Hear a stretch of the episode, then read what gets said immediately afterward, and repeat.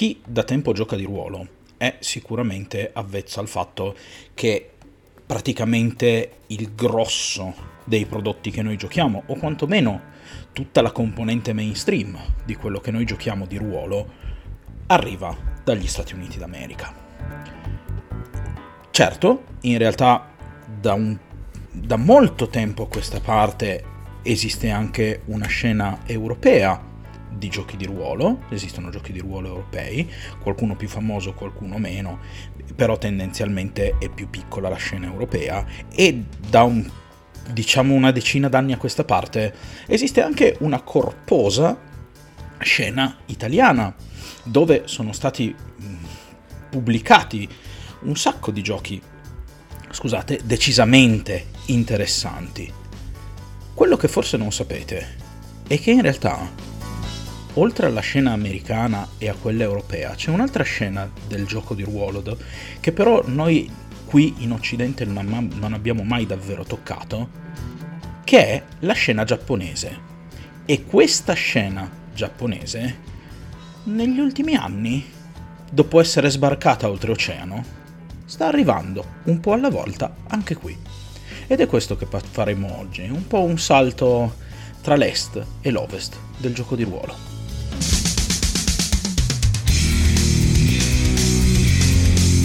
La spirale ludica. Scopriamo le regole del gioco. Per cominciare, come al solito, vi ricordo che sotto in descrizione troverete il link a tutti i miei social, mi raccomando seguitemi là ma seguitemi soprattutto qua sulla piattaforma su cui mi state ascoltando, io di solito promuovo Spotify perché è quella che mi viene più comoda se in qualche modo vi è piaciuta la puntata, mi raccomando condividetela con i vostri amici o con chi pensate possa essere appassionato dell'argomento in questione e se qua- davvero ci tenete a questo progetto, sotto in descrizione vi lascio il link di Coffee così potrete contribuire un minimo offrendomi una birra o un caffè e io ve ne sarò estremamente grato.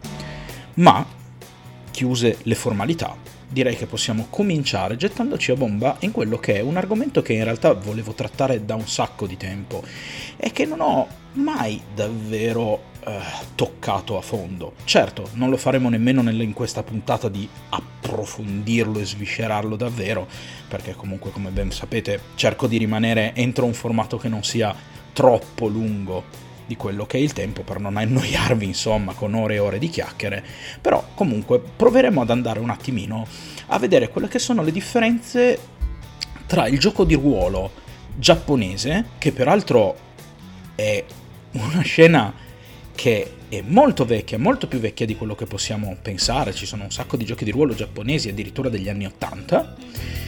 DD è arrivato in Giappone e ha fatto un discreto successo e quella che un po' è la scena invece americana a cui siamo chiaramente più abituati. Allora, la scena giapponese chiaramente, allora, no, cominciamo da prima. Ovviamente tutto ha origine dal lavoro di Gigaft e Harrison, perché sappiamo tutti che quello che loro hanno fatto, insomma, è stato il vero e proprio lancio del gioco di ruolo, no?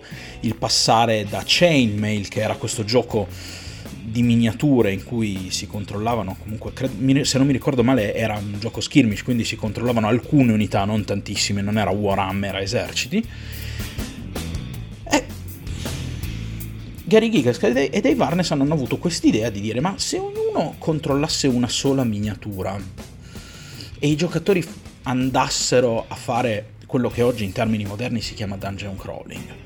E ponendosi questa domanda hanno fatto nascere quello che è stato il gioco di ruolo più famoso al mondo, nonché quello che ha dato poi inizio a tutto il fenomeno. Per quanto sembri comunque a guardarlo che il gioco di ruolo sia davvero un fenomeno tutto sommato di nicchia, in realtà i numeri parlano di un qualcosa di diverso, Certo, non è sicuramente un fenomeno mainstream, però è diventato sufficientemente famoso da avere degli show addirittura che parlano comunque in qualche modo si basano sul gioco di ruolo, tendenzialmente su D&D perché poi Stranger Things di quello parla, però anche su Twitch in streaming cominciano ad arrivare gli, gli streaming di gente che gioca di ruolo, insomma è una nicchia, ma rispetto agli anni 80 e 90 è decisamente uscito un po' fuori dai suoi confini ed è tornato ad una fama più diciamo anni 70, inizio anni 80, dove il fenomeno si conosce, per quanto non praticato, però bene o male tutti sanno di che cosa si sta parlando.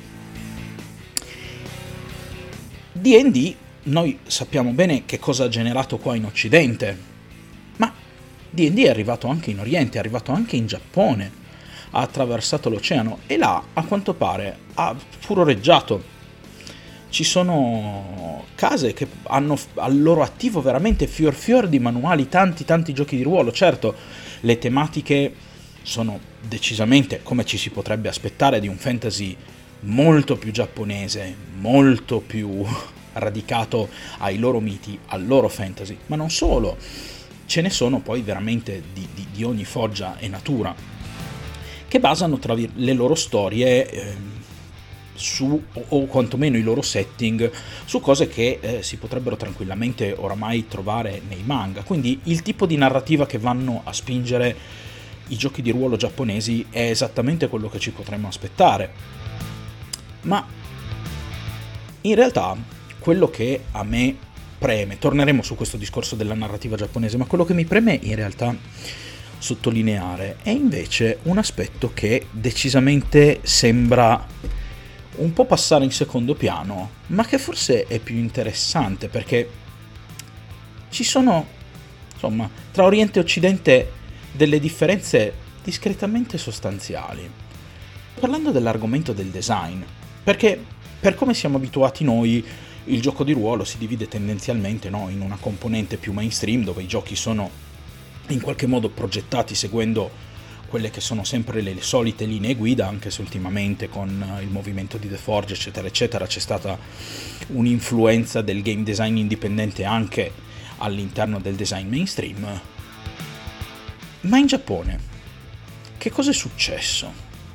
Perché noi lo sappiamo comunque, il Giappone non è esattamente un paese apertissimo alle influenze occidentali, o meglio, culturalmente parlando lo è in modo molto strano. Per molte cose tendono a essere molto chiusi in se stessi e l'ambiente del gioco di ruolo in realtà non fa eccezione. In primis, quello che è una cosa che vorrei far notare più come curiosità è il fatto che ho scoperto che, per esempio, i giapponesi fanno lunghissime sezioni di gioco di ruolo molto lontane l'una dall'altra. Noi qui siamo molto abituati a livello di gioco di ruolo al classico gruppetto che si trova ogni settimana, gioca la sera, in America magari si ritrovano il sabato o la domenica per giocare bene o male tutto il pomeriggio e magari anche un po' della serata. In Giappone non funziona così. Ora, i giovani giapponesi, eh, lo sappiamo, sono tendenzialmente molto occupati perché la società giapponese tende a programmare molto, molto fortemente la vita degli adolescenti e anche post-adolescenti. E quindi il tempo per ritrovarsi a giocare di ruolo è qualcosa che, insomma, scarseggia un po'. E ho scoperto, relativamente di recente, una cosa che in realtà influenza abbastanza il design di alcuni giochi di ruolo, i giovani giapponesi si ritrovano durante un giorno di vacanza, magari direttamente dal mattino, e vanno avanti a giocare tutto il giorno, tendenzialmente facendo avventure che iniziano e finiscono nella giornata. La campagna di lungo respiro là ha preso un po' meno piede, proprio perché, come vi dicevo, tendenzialmente le sessioni sono molto più eh, diradate rispetto a noi, non c'è la classica sessione settimanale del gruppo. E quindi i giocatori di ruolo tendono a voler iniziare e finire una storia all'interno della stessa giornata. Giustamente, anche perché, voglio dire, tu giochi e hai questa storia che rimane in sospeso, magari per un mese, poi ti dimentichi, poi insomma, ci sono anche delle esigenze di carattere pratico che condizionano le sedute insomma di gioco di ruolo. E questo ha fatto sì che prendesse molto piede un design per i giochi di ruolo che, come si può dire, favorisse questo tipo di gioco. Nel senso che e mh, mm, non esistono vere e proprie meccaniche di lungo corso, o meglio, sì esistono in molti giochi perché poi comunque eh, la scena si è evoluta, insomma, le cose in un qualche modo hanno subito un percorso molto simile a quello occidentale, ma là comunque la principale forma di design è una forma di design che prevede che i personaggi non durino troppo a lungo e i giochi non sono pensati davvero, o almeno non sempre, o non così comunemente, per delle campagne di lungo corso. Quindi avremo tutta una serie di meccaniche che tendenzialmente faranno sì che questi personaggi esistano, crescano e vedano il loro epilogo all'interno di quelle che sono una decina, una dozzina di ore di gioco, non di più. Questo, in qualche, cioè questo come impatta? Beh, questo impatta in primis, per quello che ho avuto modo di vedere, io purtroppo non ho letto tanti giochi di ruolo giapponesi, anche perché il materiale che è arrivato qua in Occidente è pochissimo, quello che è stato tradotto è veramente nulla, io il giapponese non lo so, e quindi mi sono dovuto arrangiare con quello che potevo. Però da quello che ho avuto modo di vedere, all'interno dei manuali eh, dei GDR giapponesi, si sono sviluppate alcune correnti, una che mi è sembrata prevalere sulle altre. Cioè, fare dei personaggi che avessero in un modo o nell'altro un rischio di corruzione, tra virgolette, di caduta del proprio personaggio molto vicino. Ora, molti giochi in Occidente hanno un po' questa cosa di questi eh, punteggi che ci sono sulla scheda che vanno un po' a rappresentare no? quella che è potenzialmente una caduta del personaggio. Ma questa caduta del personaggio avviene molto alla lunga. Questi punteggi vengono tendenzialmente accumulati in molto tempo. Di rado una singola scena, una singola situazione impatta in modo mostruoso sui personaggi. Mentre invece questa cosa è vera fino a un certo punto. Nel senso che ho visto due scuole di pensiero, tra virgolette. Uno che rendeva una, diciamo, una corruzione del personaggio, una caduta del personaggio eh, come una situazione, le occasioni insomma in cui questa cosa poteva succedere relativamente rare, ma ogni occasione poteva essere davvero, poteva avere un impatto davvero pesantissimo sul personaggio, quindi poteva essere una cosa anche relativamente improvvisa o nel giro di due o tre situazioni, se il personaggio in qualche modo la gestiva male o era sfortunato, si ritrovava a cadere. Ma dall'altra parte, un altro fatto che tutto, qualunque cosa, è potenzialmente un rischio di corruzione. In questo mi viene in mente Tenrabansho Zero, che è un GDR giapponese che io ho, dove eh, il fatto che il personaggio possa diventare un'asura, quindi praticamente un caduto, diciamo così, preda, quello che mh, nel GDR praticamente è un personaggio completamente preda delle sue passioni, è, è un qualcosa che si può verificare con una certa facilità perché sono tantissimi i parametri e molto molto comune. Scena i personaggi in qualche modo possano davvero accumulare un po' di punti in corruzione, chiamiamoli così qualunque cosa, far crescere un minimo il personaggio, potenziare dei tiri, non importa, qualunque cosa facciate porta con sé questo rischio di caduta. E questa è una cosa molto interessante perché molti giochi diventano a questo punto molto focalizzati questi punteggi, queste mm, meccaniche entrano all'interno del gioco indirizzandolo in modo molto più forte rispetto a quello che noi siamo abituati ad avere in un gioco americano. A me viene in mente, non lo so, per esempio Vampiri, per carità, è vero che è tendenzialmente rischio, cioè il rischio di perdere umanità c'è, però ci sono comunque tante ancore di salvezza, si può comunque sempre un po' rattoppare la situazione all'ultimo e comunque le scene in cui l'effettiva perdita di umanità è rischiosa non sono tantissime e la perdita di umanità non è pesantissima. Mentre invece in Terra Basho Zero è discretamente possibile che un personaggio diventi un Asura nel giro di una sessione. E come vi dicevo, questa cosa indirizza tantissimo il gioco, perché queste meccaniche diventano una realtà pesantemente influente all'interno della sessione. Il master in questo contesto non è liberissimo di gestire la questione come vuole. E questa in realtà è la seconda questione che volevo porre, cioè che peso ha il master all'interno dei giochi giapponesi? Noi siamo abituati al fatto che i giochi giapponesi, o quantomeno la cultura giapponese, veda in qualche modo no, la figura di riferimento come un qualcosa di assoluto, cioè se qualcuno è al di sopra di te, a livello di gerarchia, in qualche modo ti comanda. E questo in che modo si... in che modo ricade sulla figura del master? Beh, questo è interessante perché la figura del master all'interno dei giochi giapponesi è considerata in realtà abbia poteri speciali un giocatore come tutti gli altri. Come in realtà ci possiamo aspettare, sono le regole a comandare più che il master. Nei giochi giapponesi che ho avuto modo di leggere, la presenza di quella che è la regola d'oro, che è stata diciamo sdoganata da vampiri già fin negli anni 90, cioè praticamente una regola non piace, non funziona, si mette in mezzo a quello che è la storia che il master ha in mente, ignoratela, cambiatela, fatene un po' quel cacchio che volete. In realtà il manuale è soltanto un toolset, no? una sorta di cassetta degli attrezzi per costruire delle storie. Ecco, questo nei giochi giapponesi non c'è.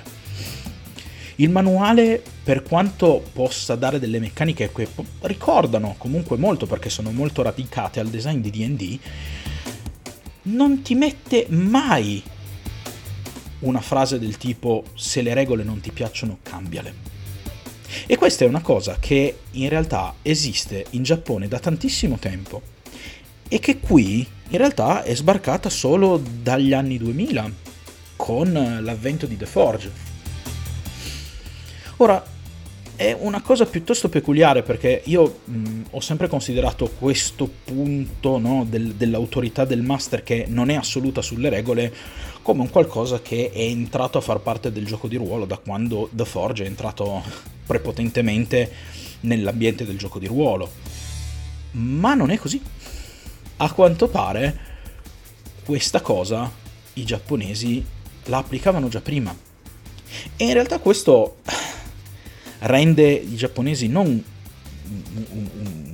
come si può dire avanzati sotto questo punto di vista, ma semplicemente più consci del fatto che all'interno di un gioco, perché questo gioco sia equo e si possa realmente parlare di un, un evento ludico, deve basarsi sulle regole, non può basarsi sull'arbitrio di qualcuno.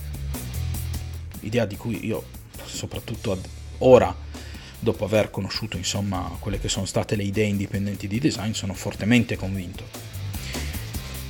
E devo dirvi la verità, che scoprire che il Giappone faceva queste cose già fin da prima mi ha, mi ha stupito, non me lo aspettavo.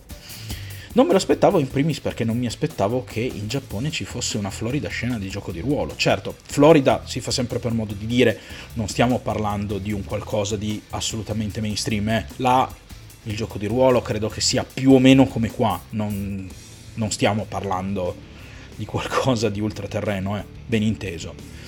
Però è molto eh, curioso notare che là sono stati molto più ligi a quello che era il regolamento nel design, per cui il master, ripeto, per quanto sia una figura con poteri speciali, non è al di sopra delle regole, e là esiste anche una scuola di design che prevede un qualcosa che qua in Occidente è arrivato di nuovo solo con The Forge, cioè giochi non basati sull'azione violenta.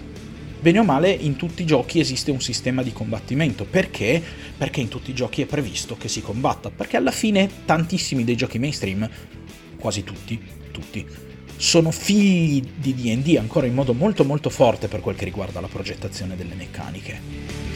Mentre invece in Giappone questa cosa di nuovo non è vera. Esistono giochi mh, come Ryutama. Ryutama vuol dire uovo di drago.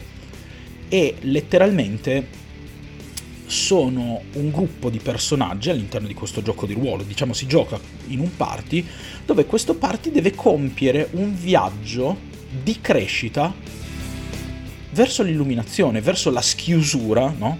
dell'uovo di drago.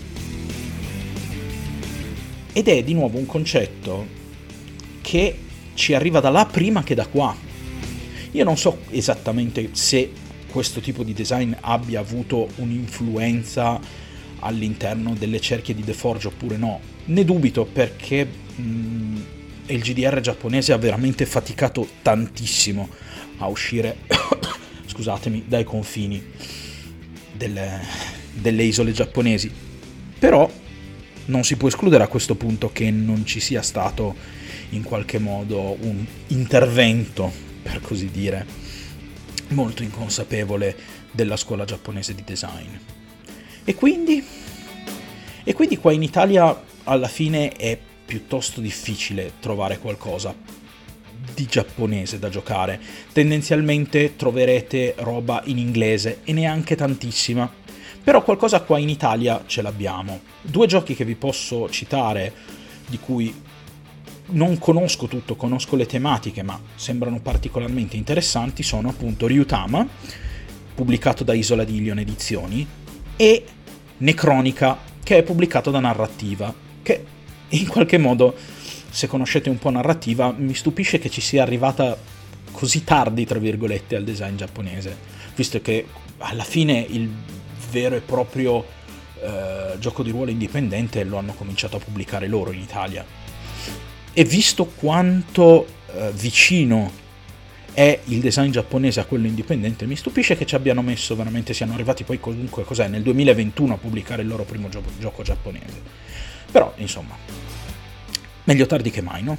Quindi in Italia se cercate gioco di ruolo giapponese potete trovare due esempi che secondo me funzionano e che sono molto molto interessanti, cioè Ryutama e Necronica. Nel caso invece non aveste paura della lingua di Albione, vi posso consigliare altri due giochi di ruolo che io ho provato, che sono Double Cross, che in realtà è un gioco con un design, forse quello, il design più vicino a quello occidentale che io abbia provato finora, che parla di... Eh, è praticamente un, uno shonen, dove si parla di eh, ragazzini con dei superpoteri che lavorano per delle fazioni governative, insomma.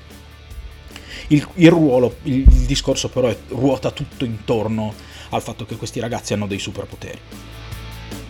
L'altro invece è Tenra Bansho Zero, che vi ho già citato, e che è un fantasy ambientato in una sorta di Giappone medievale dove la magia e la tecnologia sono un po' un'unica cosa, non ben distinguibili l'una dall'altra.